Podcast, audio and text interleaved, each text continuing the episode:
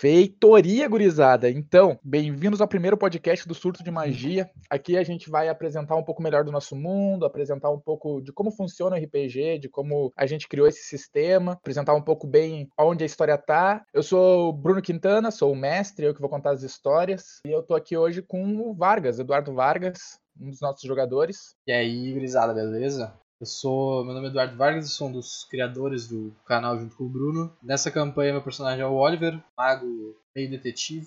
E como o Bruno falou, é mais ou menos essa nossa ideia com o podcast é contar um pouco mais para vocês do nosso mundo. Então, é, acho que primeiro de tudo a gente pode ressaltar que para quem está acostumado já com RPG clássico, Dungeons Dragons e histórias aspas, prontas já do universo, vai encontrar uma, alguma coisa diferente com a gente. Né? A gente está usando um sistema quase próprio, ele é uma mistura de sistemas, e o nosso mundo é original. Tem várias referências, com certeza, né? Tudo, tudo é uma referência a alguma coisa hoje em dia. Então a gente reuniu vários aspectos de várias séries, jogos que a gente curte e transformou tanto na história dos personagens como na história do próprio mundo e como as entidades, criaturas e como a própria história se, se desenvolve durante o jogo. Então é para isso, de novo, que a gente está aqui para explicar para vocês como funciona e o Bruno vai dar um resumo do nosso mundo agora o mundo que se, o cenário que se passa o nosso RPG, mais precisamente, é, cenário para quem não sabe é o mundo mesmo, tipo, o universo. Como o Vargas mesmo falou, referência sempre é uma coisa que a gente usa para tudo praticamente na vida. A gente pega referência de tudo, tanto na vida quanto pop, referência de cultura, alguma coisa do tipo. Então, pensando nisso, com todas as séries, jogos, livros que eu já li, alguma coisa do tipo, a gente resolveu criar um mundo onde é como se fosse o nosso mundo. Tipo, imagina o planeta Terra como é hoje, estrutura política, estrutura social, tudo do mesmo jeito. Só que existem alguns segredos nesse mundo que não são, não estão muito em evidência. E o que seria isso? Bem, imaginem a Terra sendo criada por Deus, literalmente Deus, da religião católica, o que a gente conhece por Deus, Jeová, enfim. Ele criou a Terra com o intuito de fazer uma raça perfeita para uma batalha que ele trava contra as forças do mal. Esse, essas coisas assim, eu não vou explicar agora, porque isso daí vai ser durante o jogo que isso vai ser mais revelado, mas esse Deus criou criou a Terra, ele criou a raça humana. Depois disso, ele viu que a criação dele não era perfeita, que não era uma criação que ele achava que aquilo teria um futuro, que aquilo seria de ajuda para ele. Então, ele resolveu abandonar a criação dele e foi fazer mais experimentos, tentar criar uma outra raça melhor no caso, que é a humanidade. Quando esse Deus abandonou a humanidade, ele deixou os seres humanos por si só, por eles mesmos, tendo que sobreviver contra sem uma sem uns gui, sem guias, eles por eles mesmos. Aí, vendo isso, outros seres, como a gente chama, que, vi, que vêm da mesma dimensão que esse Deus que criou o nosso, o nosso planeta, eles começaram a vir para a Terra para tentar pegar ela para eles, tentar fazer com que a Terra seja um domínio desses deuses ou seres, como eram, como eles eram conhecidos no início. Esses seres vieram para a Terra, cada um se alocou em uma região e começou a guiar os povos da, dessas terras. Aí que surgiram as mitologias que a gente conhece, como mitologia grega, mitologia nórdica, egípcia, chinesa, enfim, todas as mitologias que a gente conhece vieram, na real, desses deuses que começaram a se alocar em lugares diferentes e guiando o povo. O tempo começou a passar e esses deuses começaram a entrar em conflito começando a Guerra dos Deuses, uma guerra que durou por muito tempo. O tempo foi passando, essa guerra não, não chegava a lugar nenhum, batalhas eram ganhadas, batalhas eram perdidas, e rolando várias, várias e várias coisas, até que um dia eles, numa, numa das batalhas, o emissário chegou. O que, que é o emissário? O emissário faz parte de uma raça, é como se fossem os deuses do nosso universo. São seres obscuros, seres malignos, que eles tentam dominar todos os planetas possíveis sobre a vontade deles. Porque quanto mais planetas eles tiverem, mais, mais poder eles têm. Então, quando estava rolando essa batalha, os deuses antigos, que é como ou os grandes antigos, como eles são chamados, enviaram um emissário de guerra para a Terra para ver o que estava acontecendo. Taro chegou, ele lutou contra os deuses, os seres que vieram da outra dimensão e estavam lutando pela, pela Terra. Depois de uma batalha que durou umas três semanas, eles aprisionaram o emissário no oceano. Então, no caso, um emissário, que seria tipo um vassalo dos, dos, dos deuses antigos, é, já era páreo para todos os seres que já estavam aqui. Sim, sim, mas tem uma explicação para isso. Os, os seres, no caso, eles não era palho pro de, deuses antigos, no caso o emissário, porque o nosso universo, ele não tem uma magia dele, tipo, uma magia proveniente dele, que é a magia que eles têm no universo deles. Tipo, na dimensão deles, eles têm essa magia. Aqui não. Então eles são mais fracos aqui, porque aqui eles dependem de fontes energéticas naturais, por exemplo, o sol, o oceano, o vento, natureza. Aí é mais difícil para eles conseguirem usar a magia deles no nosso universo, porque o nosso universo não tem magia. Certo, entendi. Depois dessa batalha, vendo que continuar a guerra ia ser muito perigoso, porque o emissário era muito mais forte do que os deuses, eles resolveram abandonar a Terra e voltar para a dimensão de origem deles e meio que cuidar da Terra de longe. O tempo passou, os anos vieram, a história da humanidade ocorreu como a gente conhece, mas só que por trás de certos eventos importantes na história da humanidade estavam influenciadores ah, mundanos, de certa forma, como agentes dos grandes antigos e também alguns seres que vieram das, da outra dimensão de alguma forma, que eles arranjaram de vir para o nosso planeta, para nossa dimensão, e começaram a causar, começaram a fazer um monte de besteira, começaram a destruir as coisas, começaram a matar gente, começaram a influenciar políticos, porque eles têm, eles sabem os meios da magia, eles conseguem influenciar as pessoas por meios sobrenaturais. Aí o tempo foi passando e os deuses viram, os deuses, no caso, os seres que voltaram para a dimensão de origem, a Terra não estava preparada para lidar com essas, esse, essas ameaças e começaram a enviar guardiões para a Terra. Cada religião, cada mitologia enviou um ou dois guardiões para a Terra para proteger, de certa forma, os, as pessoas que, que acreditavam neles, ou também só a humanidade em geral. Conforme o tempo foi passando, isso começou a se tornar um trabalho meio burocrático, porque tinha muitas regras para os guardiões na Terra e eles começaram a ficar meio apagados, trabalhando só quando eles eram realmente necessários. Então eles não tinham muita influência. É como se a humanidade estivesse aprendendo a andar de bicicleta, ela estava conseguindo andar, mas só que os guardiões eram as rodinhas para manter a, a bicicleta em pé, a, a bicicleta continuar andando. O tempo foi indo, foi indo, foi indo, o curso da humanidade continuou correndo como a gente conhece, até que chegou agora, nos dias hoje, onde o véu, que é o que separa o nosso mundo da dimensão dos seres, ele começou a afinar por algum motivo. Ele começou a ficar mais, uh, mais suscetível a coisas passarem de um lado para o outro. Então, nos últimos tempos, portais têm se aberto na Terra e provavelmente por todo o universo, onde passam criaturas e eventos mágicos, têm afetado o meio, no caso a Terra. E com isso, está se tornando mais seguido uma coisa que a gente chama de despertar. Então, o despertar, dá para dizer que ele é a principal mecânica do nosso RPG. Tudo é em volta disso, basicamente. O despertar é, é assim, ó, isso já, já liga um pouco no sistema que a gente está usando, mas como o nosso mundo ele não tem magia, como o Bruno falou, uh, o despertar é, é poder resgatar essa magia para um personagem e fazer com que ela faça sentido dentro do universo. Isso já falando um pouco fora da, da parte de narração e falando mais na prática de como está sendo o jogo, né? O que seria o despertar em si? Despertar é quando um personagem, por linhagem sanguínea ou por contato com alguma magia ou algum tipo de acontecimento sobrenatural, ele desperta dentro do, dessa pessoa essa magia que estava muito adormecida.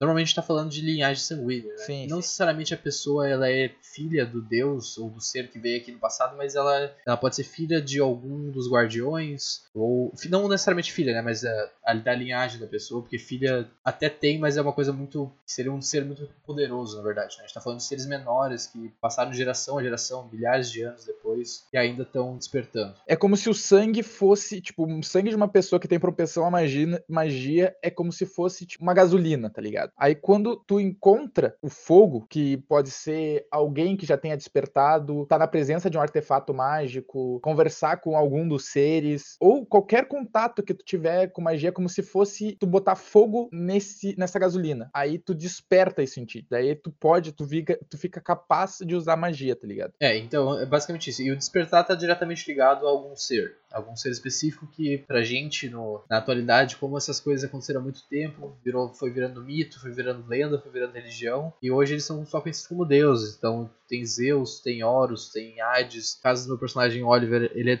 despertado da deusa Atena, que na, na mitologia grega normal ela é a deusa da sabedoria, mais algumas coisas, mas nesse nosso universo ela também é deusa do conhecimento. O Bruno deu liberdade pra gente escolher o deus e meio que fazer nosso personagem em cima disso. O conhecimento para mim, o conhecimento pro meu personagem personagem, no caso, ele se manifesta na forma de ilusões. O pessoal que estuda essa linha de conhecimento da, da deusa Atena, de, de gerações, eles conseguem, tipo, eles conhecimentos que podem do, desdobrar a realidade. Então eles conseguem criar ilusões, eles se parecem com outras coisas, as pessoas vejam eles de jeito que eles querem ver. E, tipo, isso é uma parte só. Além disso, e poder, tipo, aprender magias de outros deuses e outras coisas que uma pessoa de Zeus, por exemplo, não, teoricamente não poderia. Onde que entra o D&D clássico, que todo mundo conhece aí, a quinta edição, na nossa aventura. Então, como o Despertar tá ligado com esses seres, esses deuses, os deuses estão diretamente relacionados às classes do, do RPG clássico da quinta edição. Então, por exemplo, no meu caso, eu sou Despertado de Atena e meu personagem é um mago. Então, a minha ficha que eu faço é, é igual uma ficha de mago normal, com as magias de primeiro nível, segundo nível, enfim. Só que com essa máscara de, de mitologia, basicamente. É o que é o, é o diferencial do nosso, nosso sistema. O personagem do Moura, por exemplo, que não tá com a gente aqui, mas também é um dos criadores do canal Despertados de Loki. Então o personagem dele é um ladino, faz parte, faz sentido com o deus dele. A história, a,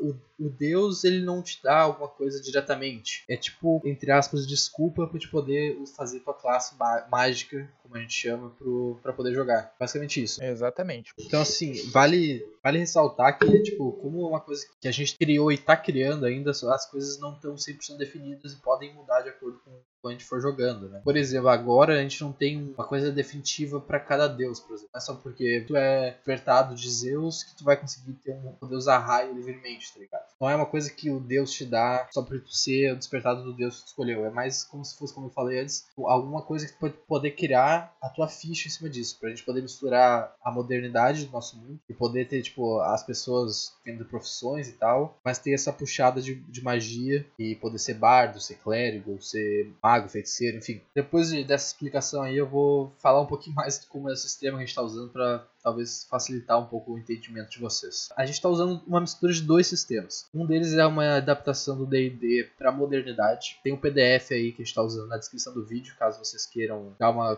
conhecer melhor, tanto no, no YouTube ou no, no, Spotify, enfim, onde for a postagem que você esteja vendo, ouvindo. É uma adaptação simples, mas bem funcional e bem interessante. Uh, onde todo mundo é humano, a classe de de raça, basicamente. Tipo, a, a, classe e a raça são uma coisa só, que são humanos. E a partir de um certo nível, tem as classes avançadas. São basicamente as profissões. Então, tu tem investigador, técnico, atleta, enfim. O meu personagem, por exemplo, é um investigador. Eu até acho que o nome é investigativo, o nome certo. Então, eu tenho perícias em testes para achar suspeitos ou em testes de investigação, esse tipo de coisa relacionada a, a um, como se fosse um detetive clássico, assim. E, e, ele tem todo um sistema de dinheiro também, que tem crédito, tu tem arma de fogo, tem testes de, de computação, coisas assim que. É, é, um sistema simples, até simples, mas ele é bem efetivo para te fazer uma adaptação do DD para jogar nos dias de hoje. E, mas como a gente não queria ficar só preso nisso e, e poder encaixar a magia, que é o nosso mundo ele se envolve uh, na volta dessa magia, né? A gente misturou e usou essa, essa fachada, entre aspas, dos, dos deuses para poder encaixar o D&D clássico da edição, que também que é o outro sistema que a gente está usando. Então vai ser um pouco confuso, mas fica comigo aqui, gente.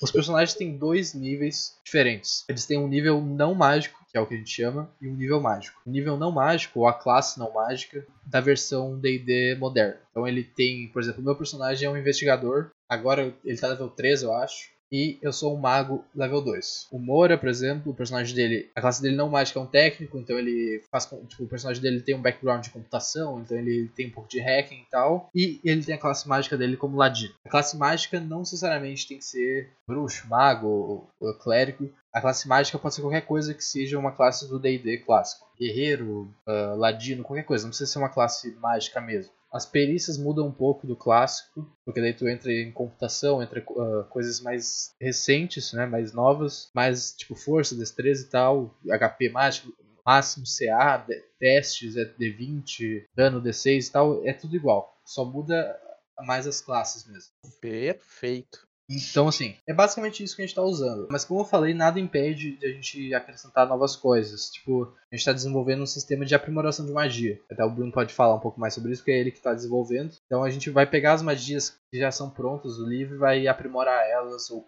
poder criar novas coisas, entendeu? A gente está usando as regras de dois sistemas diferentes, mas não quer dizer que elas vão ser 100% seguidas. Pode criar novas regras ou deixar de usar alguma ou adaptar de acordo com a história e de acordo com a necessidade, talvez. Uma coisa que a gente usou, assim, de. que é o. Acho que é o maior, um dos maiores diferenciais desse jeito que a gente tá jogando, que é os dois tipos de experiência diferente. Tem o estilo de experiência, caso normal, mundana, que é a experiência que tu ganha resolvendo as coisas de um jeito normal. No caso, por é pegar um copo que tá em cima da mesa. Tu, um jeito normal de tu pegar esse copo que tá em cima da mesa, tu caminhar até ele, pegar o copo e fazer o que tu quer fazer com o copo. Uh, mas vamos supor, tu usa, quer usar magia para pegar esse copo. Aí fazer ele levitar até, até a tua mão, ou ele se teletransportar até a tua mão. Aí, se tu resolve essa situação usando magia, tu ganha essa experiência mágica. Então, a experiência que tu ganha, uh, no caso, ou mágica, ou a mundana, a normal, uh, depende de como tu vai resolver as situações no jogo. Então é um outro diferencial que a gente está usando bastante nesse RPG. Isso também vai influenciar nesse negócio que o Vargas falou do aprimoramento de magia, que quando tu ganha XP mágica, tu vai usar ela para upar, no caso, a tua classe mágica, uh, o teu mago, o teu bruxo, no caso, a, a, ficha mágica que tu vai ter. Mas tu pode, em vez de tu pegar um nível de bruxo, um nível de mago, um nível de bárbaro, um nível de, de guerreiro, tu pode pegar, tu aprimorar uma magia ou uma habilidade que tu tenha. Aí tu, por exemplo, uma, vamos supor, para te aprimorar uma magia, tu vai ter que ter 250 de experiência. Aí, em vez de tu botar esses 250 de experiência no progresso do teu personagem em si, tu põe para aprimorar uma magia que ele já tem. Isso daí é uma coisa que é muito os jogadores vão conversar comigo e a gente vai decidir o que, que é balanceado e mas ao mesmo tempo que faça valer a pena tu gastar esse, esse, essa experiência para upar a magia. Exatamente, então tu pode ter, por exemplo, eu, uma das coisas que eu mais gosto de jogar de mago é ter o familiar, uma coisa que me interessa bastante familiar ele tem bastante coisa que tu pode fazer com ele, ele é bem útil, mas ele é limitado até certo ponto. Eu posso optar por gastar a minha experiência para upar o meu familiar e poder fazer com que ele aumente os status dele, possa fazer testes extras durante o jogo, ou pode, possa atacar até, que normalmente o familiar não, não pode, entendeu? É tipo isso, poder, poder personalizar ainda mais o teu personagem do jeito que tu quer jogar com ele. E assim, gurizada, a nossa ideia com esse podcast também é fazer um resumo ou aprofundar mais para quem tem interesse nos episódios da Despertar que vão saindo conforme, conforme for saindo no canal, né? Então, nesse primeiro, nessa semana gravação aqui, a gente estreou o nosso canal, né, com o primeiro episódio de Despertar. Ele é um episódio mais curto, ele é um pouco atípico dos, dos que vão ser lançados posteriormente, ele tem só 8 minutos. É um pequeno trecho da, de uma das sessões que a gente gravou, mas ele é um trecho importante que nele conta o momento que o personagem do Moro, Atmos, despertou e teve acesso à magia que ele tinha dentro dele. Se quiser falar um pouco, Bruno, de, de como foi os. do que, que na verdade aconteceu antes para chegar nesse momento de. A gente começa o episódio meio de uma maneira meio confusa para quem não, para quem talvez esteja ouvindo a primeira vez, que é o Atmos está na casa dele, ele mora sozinho, e uma criatura invadindo a casa dele. A gente começa assim já, né? Sem explicação. Acho que isso é uma coisa que a gente, pelo menos para mim, é uma coisa interessante, de a gente deixar um público pouco na, na, curiosidade também de saber o que está acontecendo e Sim. tal. Não dá todos os detalhes, né? Mas o que, que tu pode falar pra gente aí do, do que, que aconteceu antes de, de a gente começar esse, esse primeiro capítulo? Bem, o Atmos foi resolver um problema numa universidade onde ele encontrou o personagem do Vargas, o Oliver, e eles tiveram um contato com eventos estranhos na universidade. Esses eventos estranhos estavam diretamente ligados a uma semente essa semente que ele, a universidade estava fazendo estudos em cima dessa semente. E depois que rolou esse evento na universidade, o Atmos foi para casa, o Oliver foi para sua casa, e quando o Atmos chegou em casa, rolou a situação da bruxa. É, e na verdade o que provocou, entregou a localização do Atmos para a bruxa foi quando ele, ele colocou no, pen, no computador dele um pendrive que ele tinha conseguido na universidade, uh, que tinha algum tipo de magia nele e atraiu, assim que ele colocou no computador, tentou decodificar, ele atraiu a atenção do, do pessoal que estava atrás dele e fez. E, e, e, foi isso que fez a bruxa ir atrás dele, sabia exatamente onde ele estava, na verdade. Exatamente. E a partir disso é basicamente o que estava no episódio, né? É, ele é. fugindo, é. sobreviver, e depois disso ele despertando e conseguindo matar a bruxa através da, da magia que ele até então nem sabia que tinha. Exatamente. Então, gurizada, esse foi o nosso primeiro podcast mais informativo de explicações do universo e tudo mais. Vai ter outros assim, que a gente vai conversar mais sobre o mundo, sobre o que está rolando, responder perguntas, inclusive. Então, se possível, deixem o feedback de vocês, deixem perguntas, que no próximo a gente vai reservar o final do podcast para responder tudo para vocês. E continue acompanhando aí a nossa trajetória, que vai ser bem legal, acho que todo mundo vai gostar. A gente está com material bem legal É, é basicamente isso, gurizada. Agradeço ao pessoal que assistiu, que ouviu a gente até agora. De novo, se vocês tiverem dúvidas, eu sei que é bastante informação que a gente está dando para vocês agora, mas a gente, eu e o Bruno principalmente, o Moura também, curte bastante o lore das coisas, desde de LoL que a gente joga, qualquer coisa que a gente, qualquer fantasia que a gente curte, a gente gosta bastante do lore dela, né? Bruno até mais do que eu, com certeza, ele pode, ele pode me dizer isso aí.